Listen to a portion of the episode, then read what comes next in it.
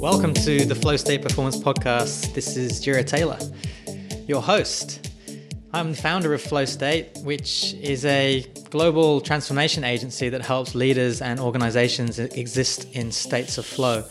We run retreats, flow quests, where we take people out into nature and we explore our consciousness. We go into altered states. We learn breathing, meditation, and all sorts of techniques to really explore uh, an expanded sense of what it is to be human and to learn how we can transform ourselves for the greater good of ourselves, our families, the businesses that we work in, our ecosystems that we're a part of. We also coach people um, I coach a handful of uh, leaders myself, and we run flow culture projects. This is uh, all about organizational development and transformation. Um, this is all part of a vision that I have that uh, not only individuals, but uh, teams, organizations, companies can also exist in states of flow. We've all seen this with sports teams, orchestras, jazz bands. And my belief is that when more and more organizations begin to exist in states of flow, that's when we're really going to see an acceleration of uh, purpose and impact coming out of some of the uh, some of the most uh, technologically technologically driven businesses, um, because when you combine uh, purpose with technology with group flow, then really you, you're just you're talking about like exponential layers on top of exponential layers of potential impact. So that's part of the work that we're doing. I want to direct your attention to the website because a lot has changed lately. If you haven't gone on to flowstate.co recently, then please uh, check it out. That's flowstate.co. And just a little reminder about what this podcast is really all about because it has evolved over the last 79 episodes. This, this one that you're about to drop into is episode 80. Um, the podcast is really an exploration of the convergence of uh, individual consciousness uh, with business and with technology. And it really ex- it re- seeks to redefine success and fulfillment and how we live our best lives by exploring the inner path to our best lives possible. And that's why I seek to bring on neuroscientists, psychologists, entrepreneurs, people who are dancing at the edge of consciousness and technology to come onto the show so they can explore their research, they can share what they've been finding, they can share their personal practices, and we can all become a little bit more aware and, and wise when it comes to navigating the inner dimensions of human potential. And that brings us nicely to uh, this episode, uh, episode number 80. I've been looking forward to interviewing Mikey Siegel for a long time. Um, if you are someone who's interested in technology and consciousness and uh, apps, uh, devices that blend things like uh, meditation, biofeedback, heart rate variability, breathing, uh, and provide tech techno- technology uh, interfaces for us to understand, for example, or for us to perceive, uh, for example, what the if our if our brain waves were sort of uh, put through a filter which created like a an audio output, what might that look like? Or if we could monitor our heart rate variability and put an overlay on that to see whether we're in a state of flow or we're not in a state of flow. If you're interested in that sort of domain, if you're interested in how technology can enhance human well-being and flourishing, then you're going to absolutely love this interview. Uh, Mikey Siegel, he's uh, he teaches at Stanford. He is also the founder of the consciousness hacking movement. He's the co founder of the Transformative Technology Conference. He's founded a consciousness technology design studio. This guy's all over it. He is doing some amazing work. He comes from a very interesting perspective. Um, he helped me reframe some things in this dialogue that we had. It's a, if you love philosophy and rabbit holes that uh, explore things like the role of artificial intelligence in the future of humanity, um, whether or not technology is going to help us thrive or it's going to doom us all to uh, some dystopian Terminator type of hell, then listen in to a man who knows more than most about this field. You're really going to enjoy this podcast. Uh, that's all for now. Enjoy the show. Welcome to the Flow State Performance Podcast. I'm here with Mikey Siegel. Welcome to the show, Mikey. Thank you so much. It's uh, it's wonderful to be here. Awesome, man. So, if you could be kind enough to introduce yourself um, and your work, your passions, your areas of, of interest, that'd be wonderful. Yeah, happily. Um, so, Um, my my whole world sort of uh, centers around the intersection of um, technology and engineering and consciousness and well being, um, which I guess really has been two of um, the main interests in my life. Um, from when I was a little kid, I was um, building stuff and taking stuff apart and figuring out how stuff worked, and at the same time, I was reading about the mind and consciousness and and psychic phenomena and and out of body experiences and meditation and, and anything I could get my hands on. Um, and these um, lifelong interests have um, have have merged for me, and um, and I guess I, would say that that um, from an engineering perspective, the thing I'm most excited about working on is developing new tools, new approaches, new techniques that can um, be really skillful at supporting um, connection to ourselves, connection to each other, uh, well being, flourishing, uh, love, compassion, all the good stuff. Um, and um, and then in that in that um, in that pursuit, I've ended up doing a lot of community organizing as well. So um, created something called the Consciousness Hacking Community, which has around um, 30 chapters worldwide, and it's um, geeks and nerds and meditation teachers and startup entrepreneurs and all that all that kind of good stuff all coming together around this interest. And I um, co-founded the Transformative Technology Conference, which is now run by um, Jeffrey Martin and Nicole Bradford, who also co-founded it, and um, also develop technology, which is a big passion of mine. Um, and then um, and a lot of other stuff. are you currently an academic, or are you? Oh yeah, I forgot. Uh, and I also uh, I knew there was more. Um, I also teach at uh, Stanford. Um, and so um, right now I'm I'm teaching one class, but there's there's three classes that I've developed there. Um, uh, I developed a class called uh, Technology and Meditation, a class called Wired for Wellness, um, technology and and uh, human flourishing. And um, and the class that I uh, most recently have been teaching, which has been really cool, is called uh, Designing for Well-being, which is really coming at it from a design perspective on how do we um, uh, how do we think about and create new tools and technologies that that really do actually um, uh, um, make us feel better and and help us to be more harmonious and, and connected in our lives. Man, I can't wait to geek out with you for the next 45 minutes. this is going to be fun. Okay, cool. So you got a lot, a lot of stuff going on, uh, Mikey, and I know that. Um, first of all, I just like, want to honor you for the for the work that you're doing. It's it's it's awesome. I think that this intersection that you're that you're playing at is is profound and and so what is needed right now in the world. Um, and it's great to see that someone that, that, that, you're bringing together this from a from an engineering and a scientific perspective as well. Um, have you ever had any problems integrating the mechanistic mind with the with the spiritual mind? Has it ever been a, a difficult thing for you?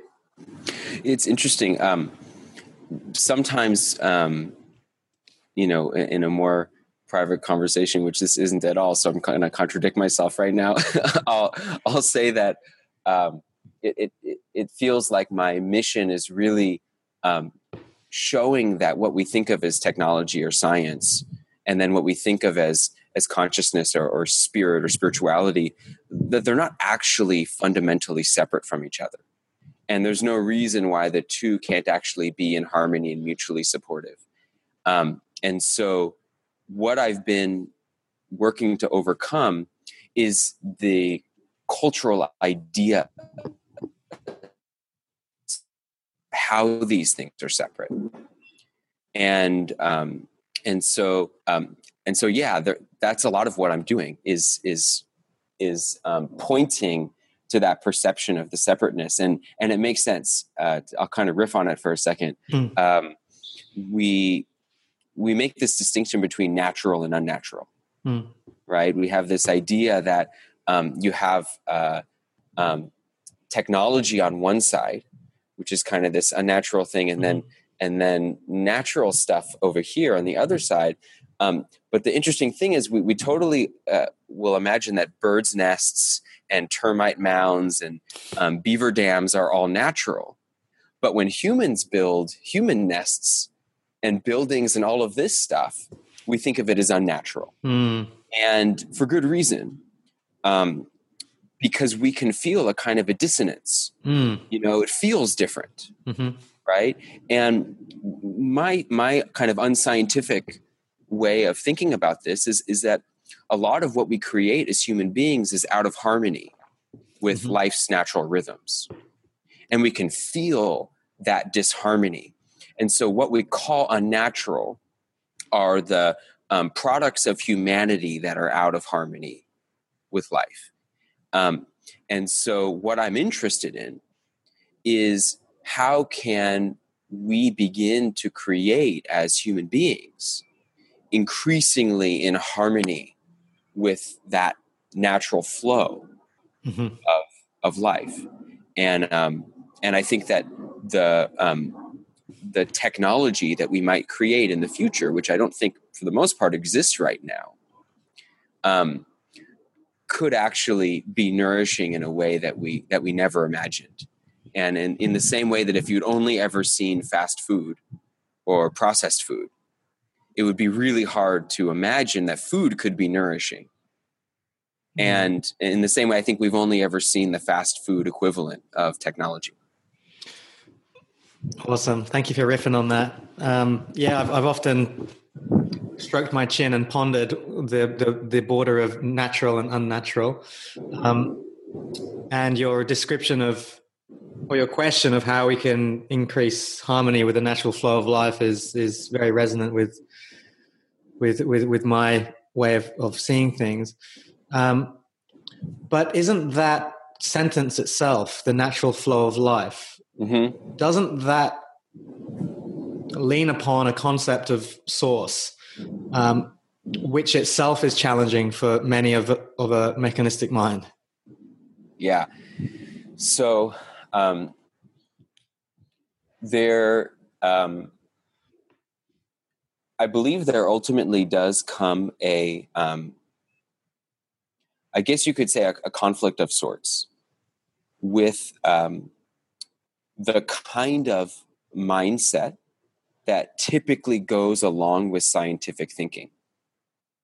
Um, that mindset um, is really, really useful and is one of the most powerful tools that we have as human beings. And that's the ability to understand reality conceptually, to um, uh, create a kind of internal symbolic representation, which includes like saying, oh, that's a chair, that's a cactus, naming things, find, you know, essentially mentally creating separation between things. Mm-hmm. Um, and that's really what enables science mm. right? That's that's the ultimate enabler. Um, but um, but actually, um, all those separations just exist in our mind. They're sort of agreed upon separations, but um, but they're arbitrary in a sense. I mean, they're based on patterns, repeating patterns. But but we've we've named them, and um, and actually, um, we forgot that we we created those names. We forgot that the um, the map is not the terrain, mm. as you sometimes say. Mm. Um, meaning that we can create this kind of conceptual representation for what's out there, um, but but that's just a tool. It's not the thing itself. Um, and then when we confuse the representation for the thing itself, then we we get lost and oftentimes, um, when people talk about being in a flow state, or being in an awakened state, or being in a non dual state, um, the descriptions of what happens is people often enter into a more direct experience where they're not caught in those labels. They're mm-hmm. not caught and limited by the sense of what they are and where they begin and where they end and where they can do and what they can't do and what's mm-hmm. important and what's not important and what's good and what's bad and all of mm-hmm. those labels we have you know mm. um, but um, if science is seen as a um, if the sort of scientific approach to reality is seen as a tool then it's actually really um, complementary to what you might call the spiritual path or the path to getting into flow more often. If you look at something like Buddhism, for example, they thoroughly utilize a scientific mindset. Mm-hmm. I mean, they create incredibly complex structures and maps of the meditation experience, and they iterate on meditation tools and find the best tools over time. And it's incredibly scientific, iterative engineering kind of process. But ultimately, what they're leading to mm. is um, uh, a what I would call more direct or authentic um, experience of reality. And, um, and I don't think that we can ever completely understand reality conceptually. Ultimately, I think the usefulness of our conceptual understanding is that it ultimately points us as individuals to um, a deeper, um, more fundamental uh, understanding of of reality. One that's actually very difficult to ultimately describe in words. It kind of breaks language right? It's like yeah words themselves um yeah contradict the whole notion of what we're talking about here um okay thank you thank you for explaining that so j- just to hammer deeper onto this um apparent or seeming conflict between mechanistic mind and spiritual mind, which you're saying there does not need to be. Um, can we talk a little bit about localized concepts of consciousness versus non localized concepts of consciousness, or brain as a receiver um, of some collective consciousness versus consciousness arising in the brain itself?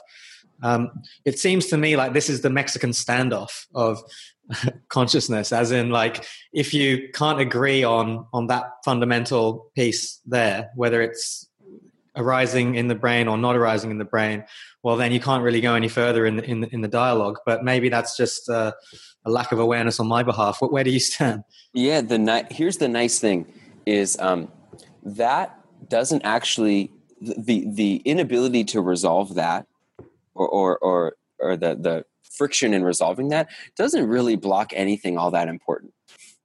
It blocks a, a, um, a larger sort of agreed upon scientific model of consciousness, which is useful. Don't get me wrong; it's super useful.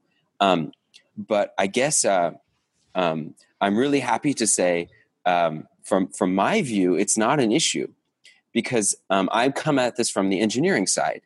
And my goal is really just to um, find the most skillful, impactful, effective means humanly possible to support the deepest human experience that that the deepest desirable human experience that we can imagine. Um, and for that, I, I don't really care hmm. uh, about which model of consciousness is better or worse. Um, they're all just a means to an end for me.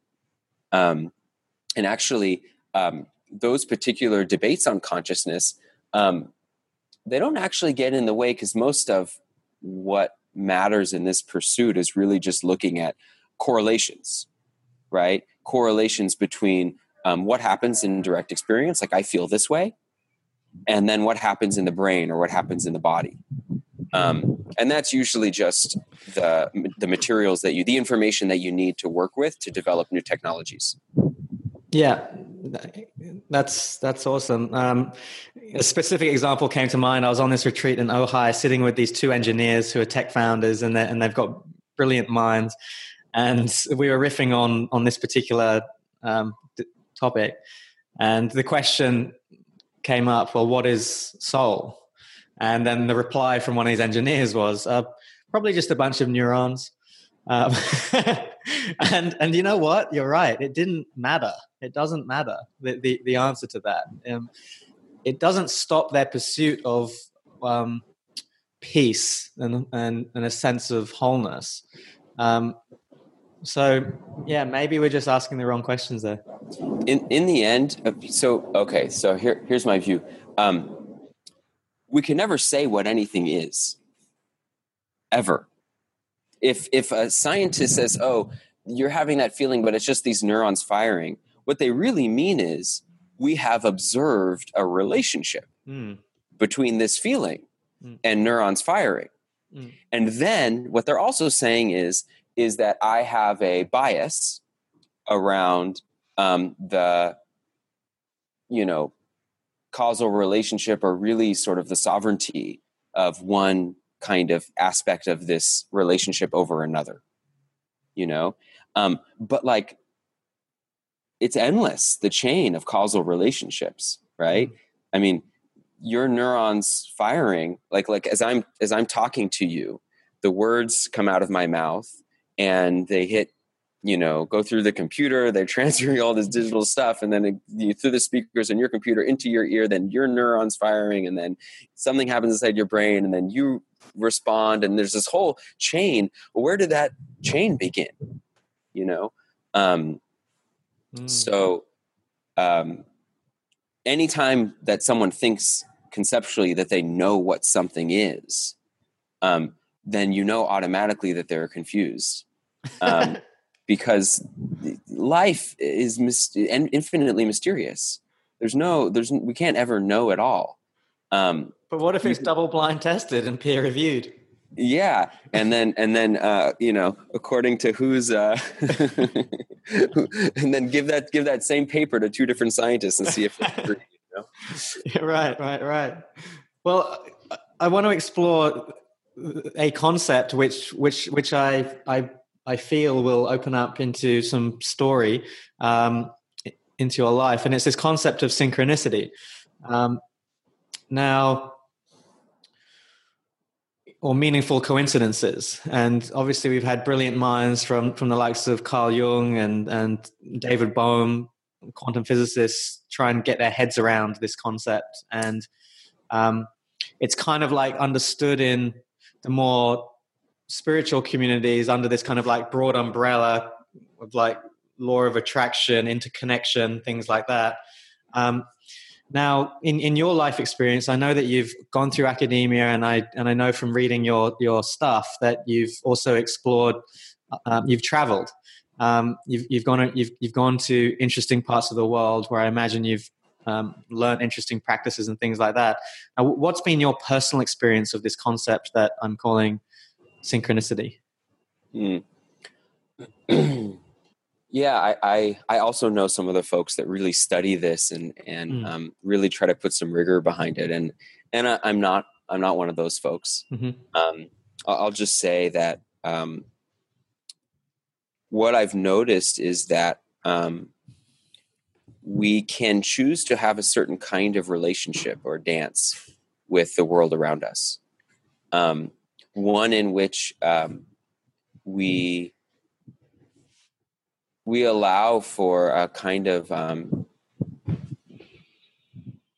a freer flow of of meaning that seems to um, come from a place that's not our rational mind. Mm-hmm. Um, and from some perspectives, that that would be like like a a, a, a going like a degradation Mhm. in in skillfulness in navigating the world right and that would have been me like like 10 years ago right i'd be like okay so you just like you just go like three notches down on the woo woo scale you know and now you're gonna like you know be talking to a like a tree somewhere Uh-huh. um, and from other another perspective which doesn't um, uh, which doesn't um, uh, like place rash the the rational um, relationship to reality is actually the highest kind of intelligence from that perspective um, where it places um, what you might call intuition or what you might call a deeper embodied intelligence or whatever whatever name you want to put for it um, from that perspective you've just gone up Mm-hmm. you, you've just found a better way of navigating the world, a better compass. Um, and what you'll find, um, you know, and you, you talk a lot about this, this um, flow state and people playing sports and this kind of thing. Um, I'm probably the least authoritative person on the planet to talk about uh, sports, but I do I do play instruments and I do have quite a lot of experience in terms of flow state. And I'll tell you, the moment you start trying to analyze the situation and figure out the best thing to do, you're fucked. You're not in a flow state anymore. There's um, there's an intelligence, a knowing that seems to be um, more fundamental than that um, kind of uh, rational mm-hmm. perspective. And um, and my view is, um, this is you know my personal perspective mm-hmm. is that um, the what you might call a kind of an evolutionary path for humanity is actually um, our identity resting increasingly with more and more fundamental forms of intelligence mm. and that kind of rational um, capacity is increasingly seen as a tool. Yeah where have we where have we gone then? Like like let, us let's, let's follow that strand because um, when, when i think about human beings evolutionary history i can imagine that in the not too distant past our rational thinking capacity surely was just a, a bow in the in the quiver pulled out when we needed to make a decision on what valley to go into or what tool to make or whatever it might be. And that i can imagine just from my own experience of being in wild places and um, feeling in tune with nature that my knowing intelligence my kind of becomes the, the, the default landscape of my consciousness and and then the thinking becomes like some the, the, tool that I pull out. Now that's kind of like being flipped on its head. Um, from what I can sense about the world right now, especially with the sorts of people that I work with, there seems to be almost like a a, a non knowingness that knowingness even exists, and there's this like. I guess I'm happy to call it an addiction. Um, maybe I don't know whether addiction's right in, in, in the in the realm of like not knowing that there's an alternative, but there seems to be this like strong reliance on the thinking intelligence. Now, when you philosophize about this, what what's what's and, and if you agree with my, my view that in the not too distant past we probably were thinking a lot less and we were knowing a lot more, then what's happened for us to be in this status quo where we're thinking a lot more and knowing a lot less? Um, yeah, it's a, it's a, it's a good question. Um, I don't, you know, at the moment I don't have a, a, a theory on it. That probably probably depends on what what moment you ask me. Yeah. Um, but what does come come to mind is um, is that I, I don't see it as a bad thing. Mm. I think that um, we have really honed this incredible mm.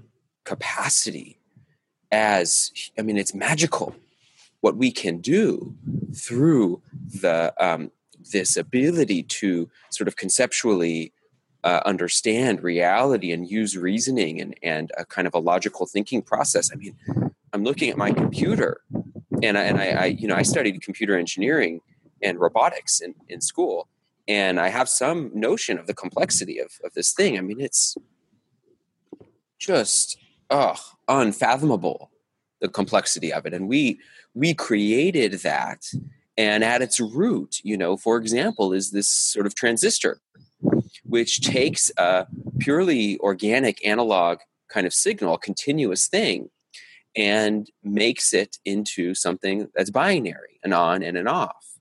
And really um, that's um, that's what we've we've sort of done. Um, in this way. We've built empires with this capacity to take continuous nature and then um, break it up into these parts, this kind of on and off and, and left and right and this and that. Um, and it's profound the skyscrapers, the cities, all of this stuff. So now we have this crazy capacity, um, which you could think of as, as kind of a power, right? It's like a, a crazy, crazy powerful tool. Um, now, to what end do we use it? Hmm. Because mm. it's certainly powerful to kill every living thing on this planet. That's that's there's no question about that. And um, and it's also certainly powerful enough to create a more um, harmonious, you know, enjoyable, nourishing existence for humanity. Mm. And so my real question is, um, what what tips those scales, and what what what drives that compass mm. one way or the other beautiful and this brings us right full circle to your work right now um, because that's really what you're what you're doing is being a part of tipping those scales. Um, so what what is what is some of the answers to, to that? Like what how do you feel we are tipping the scales or we can tip the scales? Like what what represents for you the the leading edge of this conceptual rational mind when it comes to helping us as a species utilize this power in in the most ecocentric beautiful way. Um, I, believe that uh, uh, so there's a quote that i love from the from the United Nations. It's the first line of the UNESCO Constitution. Anyone that's ever heard me give a talk has heard me get, say this quote, and it says, um, "Since wars begin in the minds of men, mm. it's in the minds of men that the defenses of peace must be constructed." Mm. And it's straight from the, the top of, of global governance. Mm. First line of this Constitution telling us that we need to change the world from the inside out, not just from the outside in. And um, and I think we all know that in our own experience. I mean, I, I'm, I'm married, and um, the the difference in how my relationship goes from when I'm coming from a place of openness and vulnerability and love even when I'm upset, versus when I'm coming from a place of fear, reactivity, um, and and separateness. It's it's dramatically different, and the relationship goes dramatically different. Um, and my observation is that's true, not just in our in our personal relationships. That that's true with every single thing that we do in the world, mm. from um, art to creating science to doing a startup um, to being an engineer and writing code. Um, imagine you have a team of uh, two teams of coders developing um, what could be the most advanced AI to ever exist, like a, a really well, two really well funded projects. One project um, is driven by um, a, a, traditional profit model where um, there is a bunch of investors that are needing their 10x return. Um, you have a CEO that um, is also like in it for the money and is really interested in, in how to um, um, not just um, uh, maximize profit, but maybe even also have uh, uh, more power and control in the world and really wants their name to be known. And, and these are sort of the driving principles of this company. Um, and the engineers creating the technology are coming out of fear and worry they might get fired and um, are also disconnected from each other and are competitive with each other so there's there's one scenario mm-hmm. second scenario and this is kind of i call this the startup ashram where the programmers are meditating four to six hours a day in a monastic environment spending a lot of time connecting with each other opening their heart um, developing a deep sense of compassion for humanity. The project is funded um, from funders that only care about the um, benefit and support of, of the human experience and what's what's absolutely best for the welfare of human beings. Um, what you're going to get, the AI you're going to get coming out of those two projects, I believe, is going to be dramatically different. And the fears around AI are very real. And I do believe that the AI coming out of the first um, scenario, if it becomes powerful enough, because it would actually in its DNA be an expression of fear and separation and greed, um, would would um, be expressing that in the world in a potentially mm. dangerous way. Um, at the flip side, I do believe it's possible to create a profoundly loving and compassionate AI that does have the best interest for humanity in, in mind.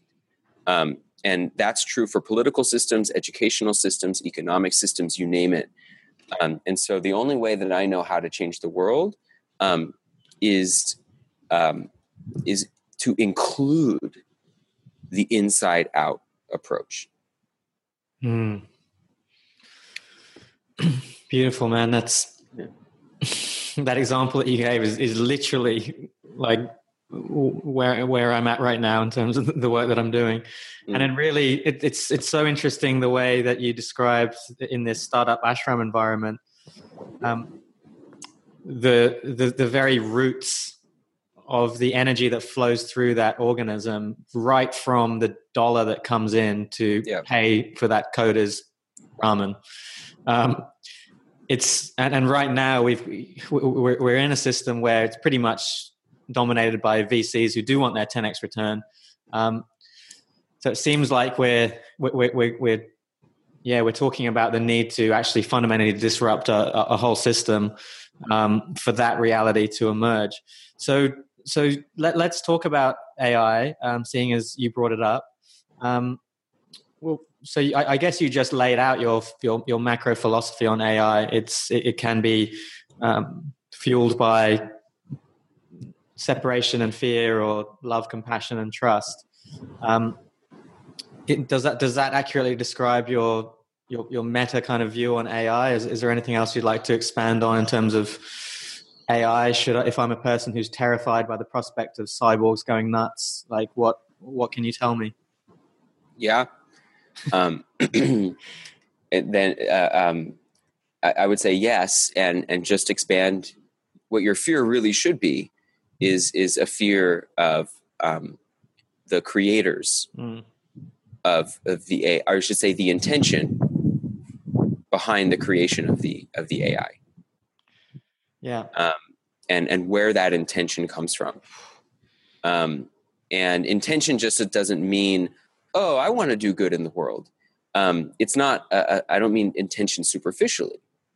Um, intention is actually something that um, goes right down to the very, very, very core of our, um, like the very roots of our experience. And to even know what our intentions are mm. takes a huge amount of self awareness and reflection, and it's a lifelong process. You could spend 10,000 um, hours of meditation, spend years meditating in a cave, and ultimately from one perspective, what you're getting down to are the very roots, the very core of where action arises right? Where what are you based in? What are you grounded in? So i don't mean intention lightly. I mean to say that if you're creating a tool that's powerful enough to destroy humanity you have a responsibility as an individual and as an organization a re- profound responsibility to be continually clarifying and deepening your individual and collective experience and and consciousness. And it doesn't even need to be woo woo or spiritual. I just mean like dealing with your mommy and daddy issues and and cleaning up your shadow and and realizing when you're coming from a place of fear versus when you're coming from a genuine authentic place of um, care and support and compassion and if you can't even distinguish between those things, uh, uh, there's nothing wrong with you. Like you're human. Um, um, but it's important for us to know that there's going to be a relationship between that inability to distinguish um, and what gets created out in the world. And uh, yeah, and I and I, and I want to second that just to say this isn't like I don't want this to sound like some sort of um, guilt trip or shaming, like oh, all you unevolved people, you can't create technology. Not at all. I think of it, I call it the path of the transformative technologist. And it just means that whatever you're doing, whether you're an entrepreneur or an engineer, whatever it is, you embrace the process of creation as a personal development or spiritual path. And you recognize that the two are indistinguishable from each other and it's a lifelong process. So what do you what advice would you give to an engineer who is working on AI and machine learning um, and let's just say I am working at that startup number one that you just talked about.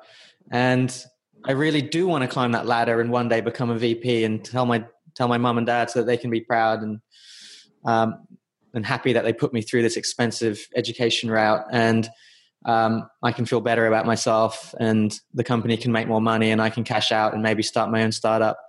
Like what what advice can you can can you give me because I'm feeling fundamentally um, unfulfilled, but this is just the path that I'm on, and everyone surrounding me seems to be on this path as well. Um, what what can I do? well, at first, you're not alone. you're you're far from alone, and uh, and I uh, I know that feeling all too well. You're describing um, me um, in some ways still now. You know, it's not it's not uh, like some magical thing you you you know you're cured from, um, but definitely describing me very strongly in the past, and um, and I guess a lot of it comes down to like what what do you really want? What do you really really really want in your life at the deepest level and and really working to become clear about that. If you if you think you want money, why? What is the money getting you? Right? If you think you want um, uh, um, a certain kind of, of setup in life or a, a certain you know sort of um, recognition. What is that recognition getting you?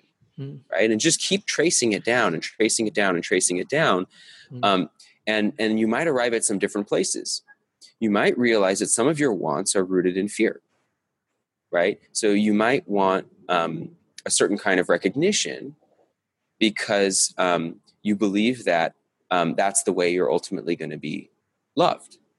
And and so there's the fear that that you won't be loved and you'll be alone if you don't get this recognition you know? So you it might be it might be there's a fear there um, but um, you might also frame it a different way and you might say actually what i what i really care about is is feeling love is feeling connected you know?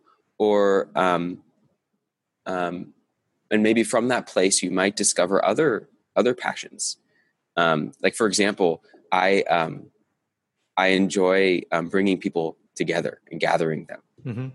Right. And what I've found is that um, I do that for lots of different reasons. Um, I do that, I, have discovered through my own like digging. Mm. Um, I do that because um, it's a, um, it's an easy way for this is kind of kind of yeah giving us some vulnerable insight insight Mikey info. It's an easy way for me to um, have people like me Yes. Without having to like be that all that vulnerable or or connected to them. I get to kind of do it from a stage and be the one that's putting everything together and I don't have to really face the discomfort of like uh, you know like interacting with all these people. Mm. Um, and um, and that comes from you know me sort of fulfilling some some insecurities but also um, i also bring people together because i get a genuine joy out of creating these meaningful connections. Um, I don't know where it comes from, but it, it really is rooted in my heart in a way. It's it's a real, like, deep, genuine um, satisfaction at at seeing other human beings love each other and connect with each other and create things in the world, um, and to be able to be a catalyst in that. And so you have both, you know, you get both sides. And the more that I can be rooted in where I'm doing this from a place of love and care for humanity, then the more I know that that's really what I want. And then I can more honestly design my reality around that. Yeah, beautiful. And it's because there's a risk of, of guilting ourselves around that extrinsic kind of like validation that we get around around doing something. Like like I've I've witnessed that. Like clients of mine who are note who do the digging and then they realize that that what they're building that, that what they what they really want is the pat on the back from people around them that they're building a great product for example and they get recognition which which is which is okay fundamentally which like what's wrong with that like we're we're social creatures we're and we've all got we've all got our own shit but what you're talking about there is like perceiving that within like a, a broader spectrum where that is happening, but there's also the thing coming from the heart. There is, so it's almost like, how, how do you perceive your relationship with your with, with your ego? Um, or, or, let's let's get a little deeper there. Like, what what do you see the function of uh, the, the ego? um, yeah, well, there's different ways of kind of like um, uh, uh, like like different size nets that you could cast, you know, and then catch, you know, around the, the ego sort of sort of thing. Um, but um, from from one perspective, um, the more superficial perspective, you could say that the the the the ego is that which we um, uh, identify with in a limited sense. It's the um, it's the thing that we call me that we perceive as being separate from everything else. Mm-hmm. Um, and um, and I, I am going to say this. I don't think I've ever said this before, um, but um, the function of the ego in that sense seems to be one of um, defense, protection, mm-hmm. and um, I believe that the ego in in that sense begins developing when we're young um, as a way to cope with um, what can be sort of difficult um, life circumstances. And so, um, for example, if you have a parent mm-hmm. Um, that only loves you when you perform well, then you may develop a core belief structure that says how I perform in life um, or performance in life is the way to be loved. And if I don't perform well, I won't be loved. And if I perform well, I will be loved. And that becomes a core building block of your sort of ego. Um, and, you know, even more fundamental, just the, um, you know, the idea of being a thing, of being a, a person. Um, when you grow up in a world where you're told, and that con- concept is forced on you, um, and everyone around you believes that, um, then it becomes you know important to also believe that just to just to be able to like make sense of the people around you and what's going on and what's happening in reality um, and so um, so i think that that that ego structure it's it's like the way we kind of cope mm. with um, with reality and then the um, the process of what you might call like awakening for me is the process of um,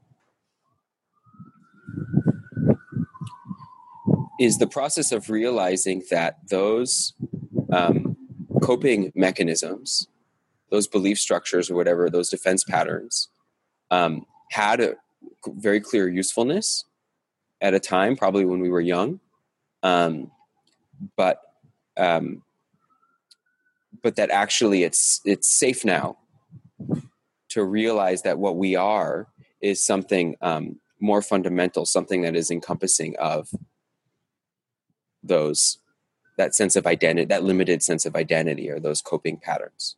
Mm. Um, and um, and then, but beyond that, uh, you know, kind of taking a little bit of a bigger view, um, I think that there is sort of this unique thing that we are, right? We have our own unique needs, our own flavor, our own look and taste and smell and touch and all of this stuff, our own special footprint, you know, in, in reality. And in a, in a really kind of broad sense, you could call this ego or personality or kind of this unique identity. And that's a that's a beautiful thing. Like that's that's our fingerprint. Um, and um, in that sense, that's kind of like what what it means to be dancing with life is being that thing. Mm. Thank you for uh, the originality of your response there. That was really interesting. Um, I never said that before. yeah, I know, I know, I could sense it, and it's refreshing. uh, yeah, I, I, really appreciate that.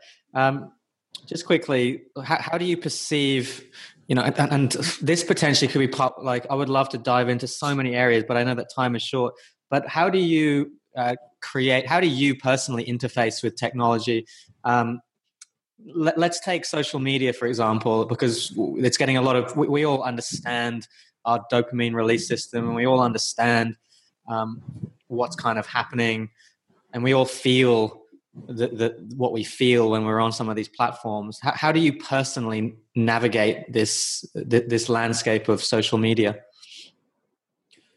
The same way I navigate like junk food in the supermarket. You know, I I I kind of um, actually sorry, it's actually not um, it's not that bad. I would say the way I navigate sort of the internet is the way I navigate the supermarket. Mm-hmm.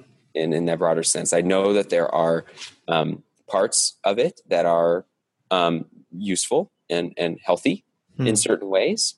Um, if if used in moderation and used in the right way, and there are parts which are just there to grab my attention, um, to pull me in, so that that whoever's creating that thing can profit. And in the supermarket, it's a, a, a grab for your taste buds, right? I mean, there's there is no redeeming quality for a lot of processed foods, like none. um, it's really just uh, um, a food industry that is completely um, centered on on profit, and I don't think it's some evil conspiracy theory. It's just that's just the structure of the system. And um, now we have an attention economy where we have a lot of apps and games that aren't again designed to be nourishing or healthy. Um, they're designed just to grab your attention and hold your attention because attention is power and attention can be profit. Because if you have uh, someone's attention then you can control them you could advertise to them you could do a bunch of stuff.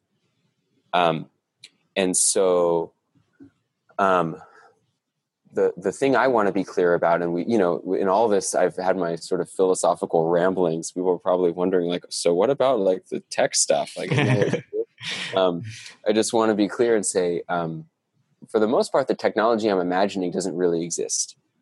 Um, it's it's uh, we see whispers of it. We see it's sort of the tip of the iceberg. But the technology that I'm thinking of, we haven't yet even scratch the surface of it in in humanity, um, and um, and so um, when I talk about transformative technologies, um, I say that knowing that a lot of our um, interaction and relationship with technology right now is, is very dissonant and very adversarial. Technology is something that we have to cope with, mm. not something that we um, that nourishes us and deeply mm. supports us. Technology is not um, and when I say technology, I'm I'm I'm really talking about um, our apps and games and phones and, and sort of the social media and and um, content and and um, interfaces that we're um, mostly using. Mm. Right? I don't mean like a you know fa- robot factory robot or something like yeah. that. Um, so um, my I guess to to um, to kind of summarize my interest, yes, and kind of what you know to kind of maybe tie in the whole technology piece. Um, Please, uh, I truly believe that technology can be anything we want it to be.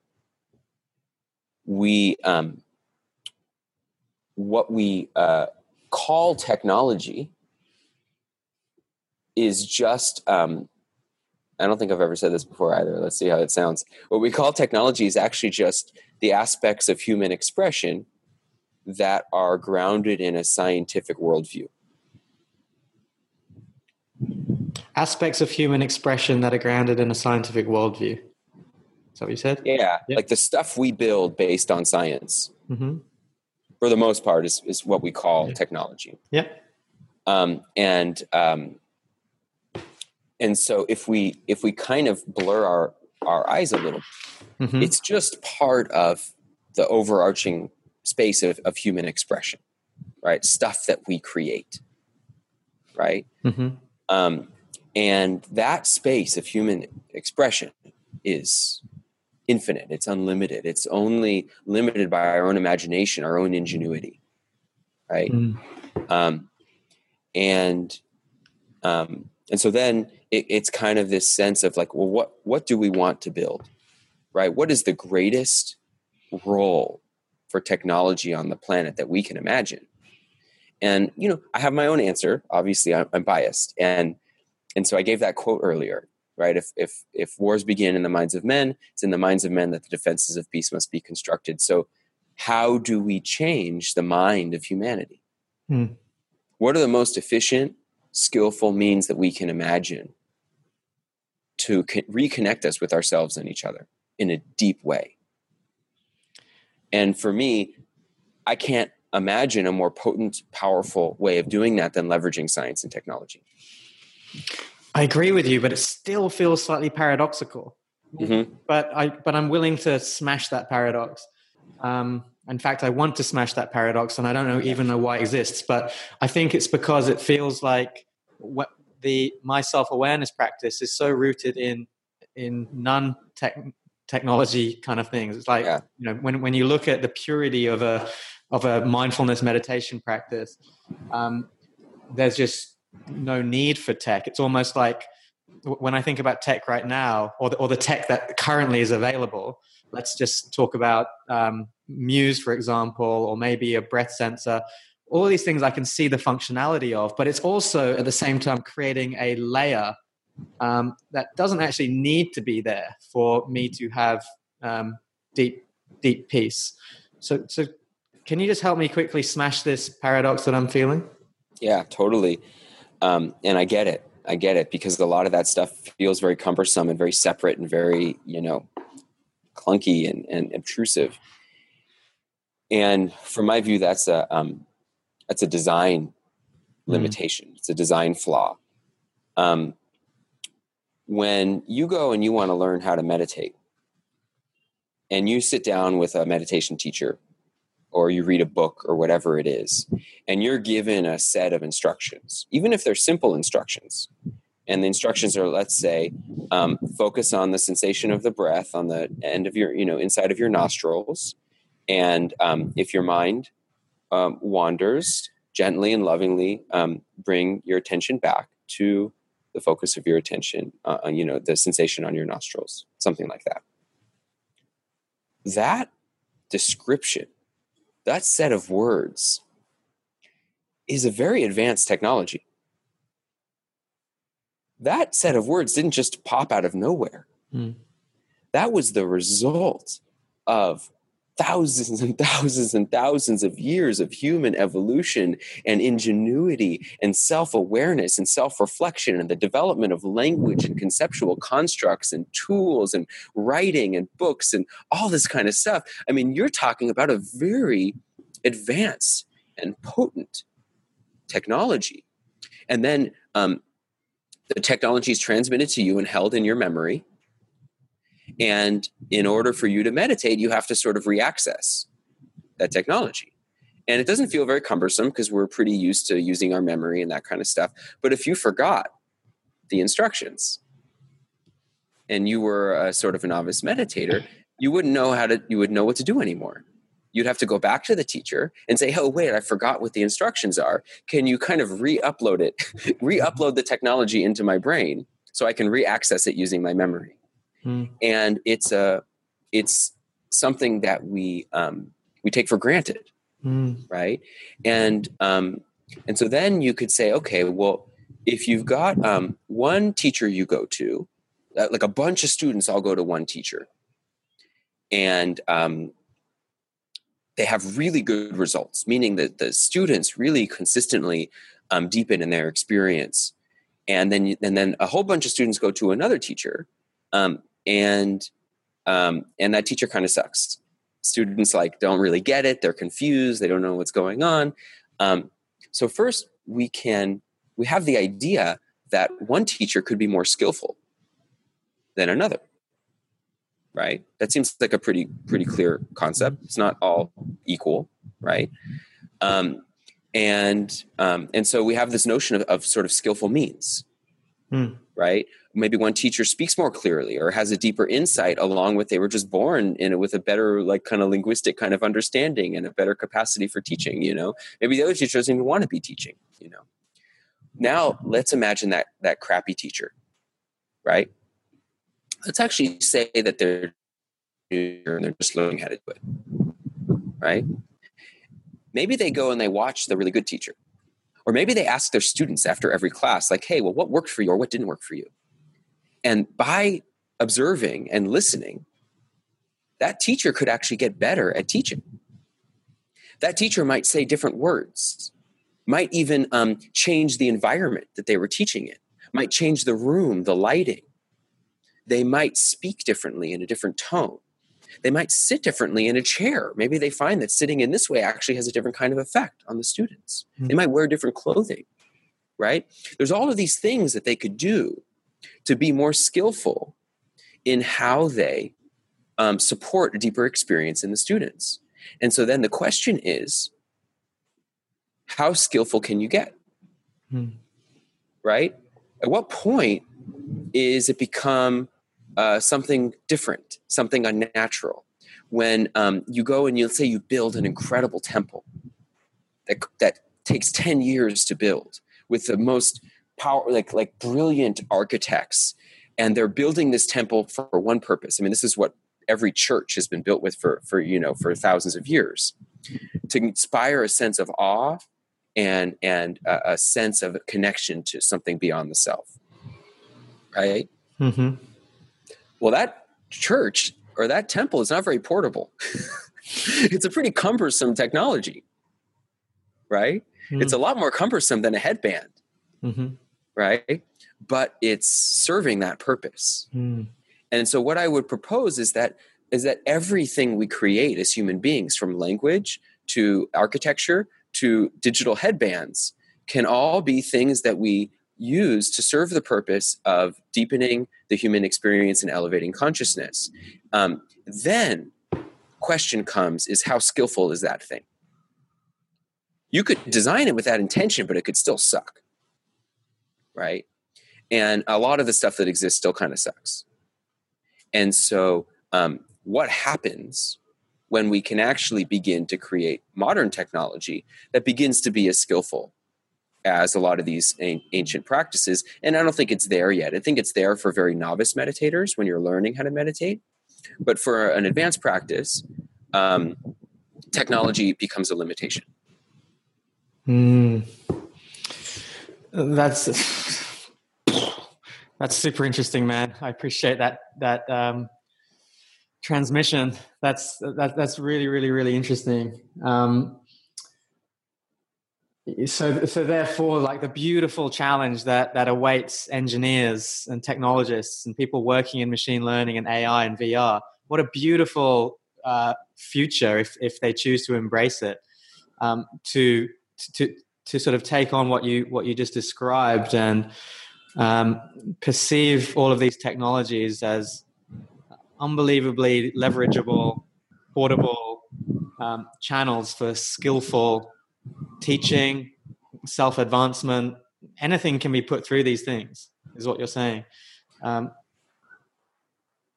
yeah. It's it's all just um, tools for transmitting wisdom and insight. Yeah. And and then just that's it. And then it's just um, how good of a job does it do? Period. Mm-hmm can if it does a good job it doesn't matter what form it takes if it's digital or a, a drawing or a painting or a song it doesn't matter just if it does the job that's Can you it. share quickly what you're working on like some of the stuff that particularly is exciting you at, at the moment what realm it's in yeah um, the project that i'm most excited about is called uh, is the main tech that i'm working on is called the group flow project and it's um, a technology around um, human connection. And we can take up to 24 people at a time, and we can measure their heart uh, and their breath. We can also measure electrodermal response, which is like skin conductivity, emotional arousal. Um, we can also measure the brain, um, although we haven't explored that as much. Um, and we can create totally dynamic, immersive um, experiences based on light and sound and music based on the individual and collective biosignals of the group. Um, and so, for example, we can do stuff like um, using sort of light based feedback and sound based feedback, allow the group to sort of emergently find its natural breath mm. resonant frequency. You know, each group will sort of have a kind of a, middle zone, a kind of a natural breath rate that it wants to breathe at. And this system allows the group to find that and then breathe together as a group. Um, to give you a, um, another example, um, is we can. It's, it's always interesting describing this because we can um, we can we, we've tried about 30 or 40 different practices using this technology. We're actually running a whole three day meditation retreat using the tech at Esalen in uh, November.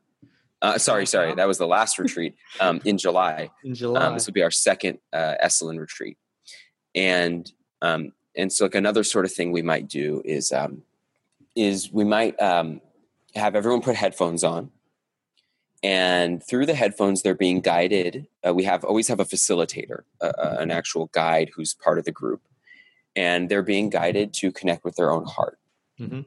And they're being taken through kind of a tantric uh, breath a heart-based meditation, feeling their own heart, and um, as they're connecting to their own heart, slowly, the sound of their own heartbeat begins to fade through, fade in through the headphones. And for many people, this is the first time they've ever heard their heart, and this can be this can be pretty powerful.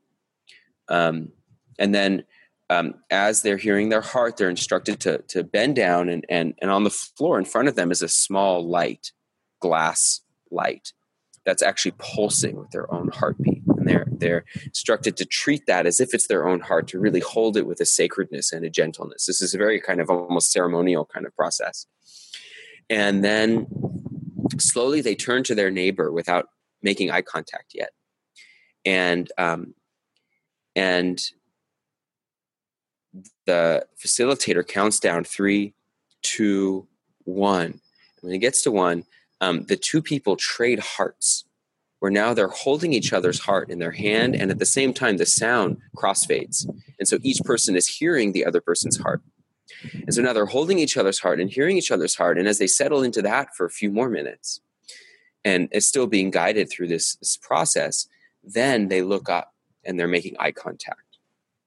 And people describe this as a deeply humanizing experience where you really recognize wow you you you you have a heart like yeah. i have a heart you know our hearts are beating together. And then you know we might do different stuff like actually have both heartbeats playing at the same time so you can hear both heartbeats. And um you know we go around the circle where um we do go one person at a time where that person's heart is is comes in through the whole sort of PA system and subwoofer in the room. So the whole room is is sort of pulsating with that person's heart. And then the whole room mm-hmm. practices a loving kindness meditation towards that person. And you go person by person in the group hearing their heart and practicing loving kindness. And so we have dozens of different practices like this that are designed to sort of use technology to you know to to connect us in different ways Man, that sounds super interesting. Um, this group flow, collective flow is is kind of where I'm playing at as well from a from a less tech angle. So it'd be super interesting to talk more about this. Um, you talked about lighting and um, other kind of sensory inputs as well coming coming into the equation, which to me just makes perfect sense. But when I go into a monastery or a temple, I'm struck by you know, the, the, the, whole sensory bath that I walk into, from the smell of the incense to the the sound of the the gongs, um, the colors of the robes, the everything creates that particular ambiance, which serves to put me into a certain state, um, which correlates so, which contrasts so starkly from the modern office, where we expect and hope that these people produce wonderful things and somehow become happy when they're in these sterile kind of like cubicle kind of places with artificial light artificial air. Um, like how on earth can we achieve our highest states of individual flow let alone drop into collective states resonance coherence um, without taking into account all these things like the internal things like breath and heart rate variability and feelings of well-being and the external stuff? So it's great to hear that you're playing and joining all those dots, man. That's a really cool project. Can we? Is there a link that we can find more about that project? You know, we're, it- we're still in in in sort of. Um, I mean, we're we're we're, we're using it. Um, actually, we, we are looking for uh, paid gigs. I will say that we've brought it to a few festivals and conferences with really great success. Yeah. Um, and so I'll, I'll do a little marketing, uh, yeah. take a marketing moment. Um, yeah. uh, but um, the only place online right now that we have the project is uh, there's a Google group, and it's Group Flow, one word, Group Flow. and project. And if you search that on Facebook, you should find the group. Cool. Um, yeah, man. Let's let's talk, let's talk offline. Like I've got clients that we could go and um, do this thing with leadership teams and and things like that. Um, yeah, this is this is awesome stuff, man. Um, more broadly speaking, how can someone who's listening to this uh, join your consciousness hacking movement? Yeah, go to cohack.life and uh, check out if there's a community in your area, in your city. Yeah. Um, and if there is one, but they haven't had a meetup in a little while, then feel free to send them a message on meetup.com and, yeah. get them into gear. Sometimes they get sleepy. Um, and if you want to start one, um, we welcome people to start them and just reach out to um, uh, me or um, Kim, Kim at cohack.life. Cool. Maybe I'll start one for this part of Australia that I'm in. I'm pretty uh, damn sure there won't be one. That would be awesome. Yeah, I'd love to do that. Hey, Mikey, it's been such a joy, such a pleasure. I've really enjoyed tuning in with you, man, and I really appreciate the the depth of your responses. And um, yeah, I really honor you for the work that you're doing.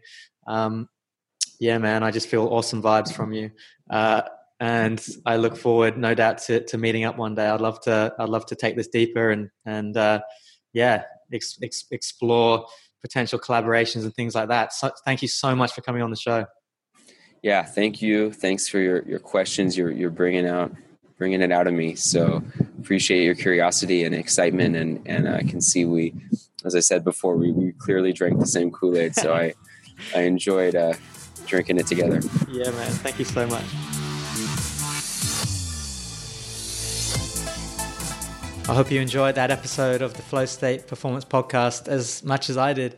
I really enjoyed uh, interviewing Mikey. We didn't get onto technology until the last 10 minutes because we are having so much fun diving into philosophical rabbit holes around spirituality, synchronicity, the knowing mind, what is intuition, all these things that are so fascinating. And, and if you're an explorer of your potential, you want to know what you're capable of, these are really domains that um, yield extremely fruitful discoveries um, honing your intuition, training your intuition, learning how to harmonize with natural rhythms, natural cycles.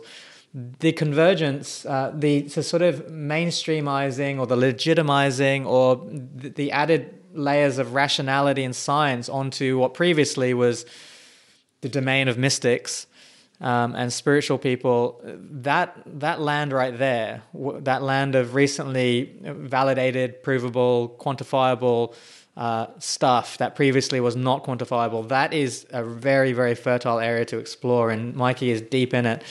I really love how he brought it home so powerfully with that quote Since wars begin in the minds of men, it is in the minds of men that the defenses of peace must be constructed. And this is so powerful when you consider the role that technology is beginning to play in the minds of men. On one end of the spectrum, we've got social media companies that who are uh, really leveraging our dopamine release systems and our reward systems to capture our attention for certain financial outcomes. Um, and then on the other end of the spectrum, we've got the, the prospect of technology being leveraged in a conscious way, in a compassionate way, in a wise way to help minds of men uh, create the defenses of peace, to create a more beautiful future, to create the future our hearts know is possible. And that was my hugest, uh, most powerful takeaway from this conversation with Mikey. Technology really can become an exponential uh, propagator of higher consciousness. And um, I hope that you have left with a similar kind of feeling as well. If you have, or if you haven't, uh, let me know. I'm happy to dialogue on these things. You can either join the Flow Tribe Facebook page, uh, just search for Flow Tribe um, on Facebook. Drop me an email at jiro at flowstate.co if you've got any thoughts, any feedback, uh, anybody that you would like me to interview. Uh, please share this episode with friends who you know are interested in technology and consciousness. And uh, please jump onto the website flowstate.co to explore whether we have something that might help you out, whether it's on an individual transformation level or whether it's on a company transformation level. If you want, if you work at a company or you run a company and you sense the possibility for there to be more flow in that company, then get in touch. This is the work that we are doing. I'm wishing you a most beautiful, flowing, fulfilling week, and I'll tune in with you next time. Bye bye.